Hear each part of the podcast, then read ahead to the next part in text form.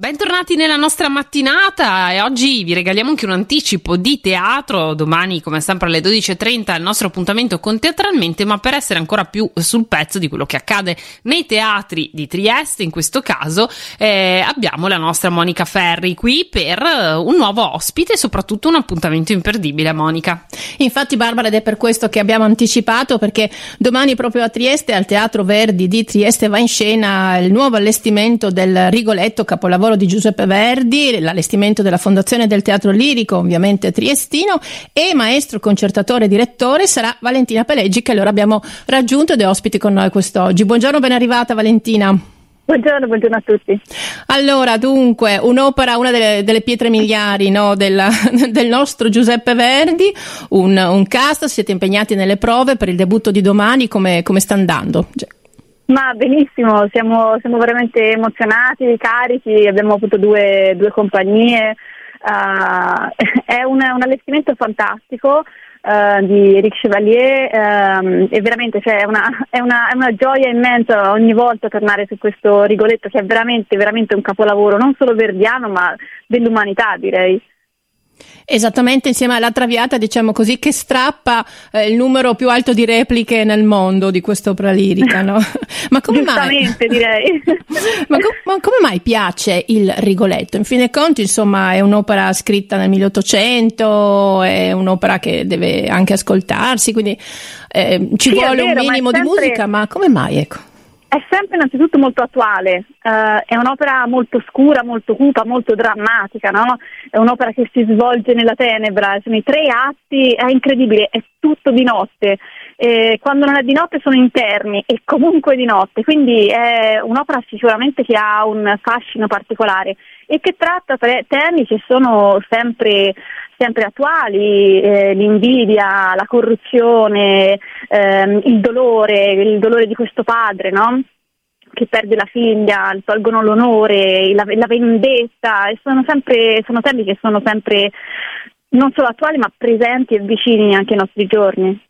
Infatti mi ricorda un po' che un'altra opera così scura come di un altro compositore Puccini, no? come La Tosca, dove lì abbiamo proprio il certo. capolavoro della gelosia, del possesso, invece qui sono altre emozioni. Insomma, le emozioni sono sempre eterne anche quando parlano attraverso la musica. Ma lei come direttore, concertatore, cosa metterà in evidenza dello spartito verdiano?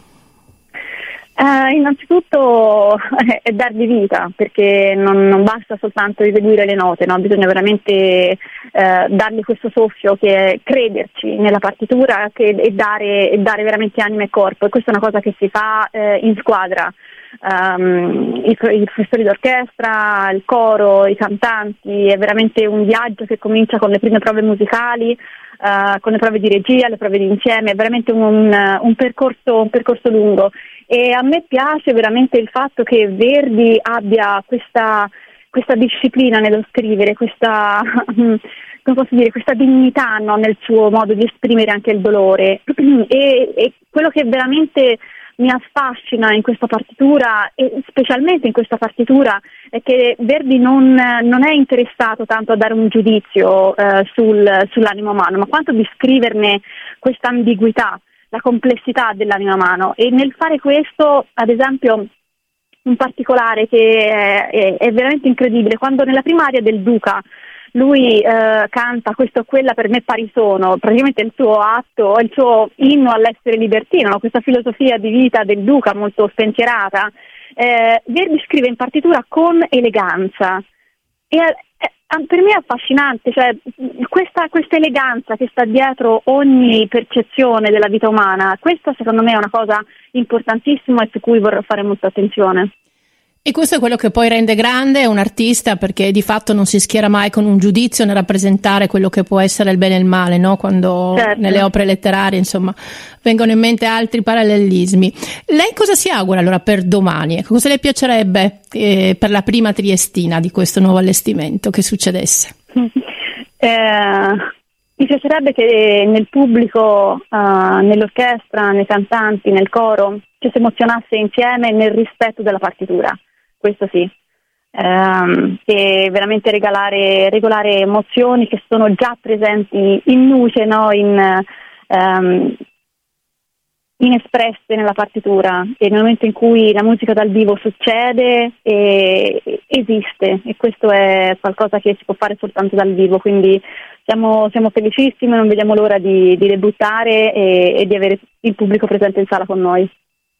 Poi lo spettacolo andrà avanti fino al 14 maggio, questo lo ricordo ovviamente per chi ci sta ascoltando, i costumi sono di Giada Masi e ovviamente c'è poi anche il maestro del coro Paolo Longo, tanto per eh, dare un po' oh, il quadro della situazione.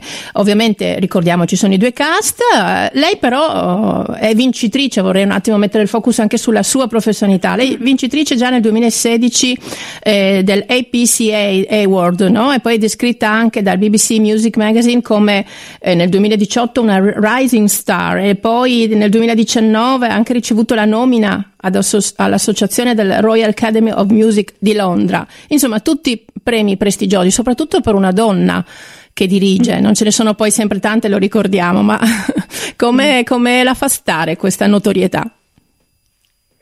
Ah, io mi auguro sempre che non, non cioè, nel senso, il mio essere donna è semplicemente è un caso, uh, quindi mi auguro veramente che, che, ce ne siano sempre di più e che veramente si, si giudici l'artista, ecco, anche perché quando quando facciamo musica non, non, esistono uomini o donne né in scena né in buca, eh, esistono anime che fanno musica e quindi è importante la competenza, è importante la passione, ehm, quindi mi auguro che chiunque abbia questi prerequisiti si butti e continui.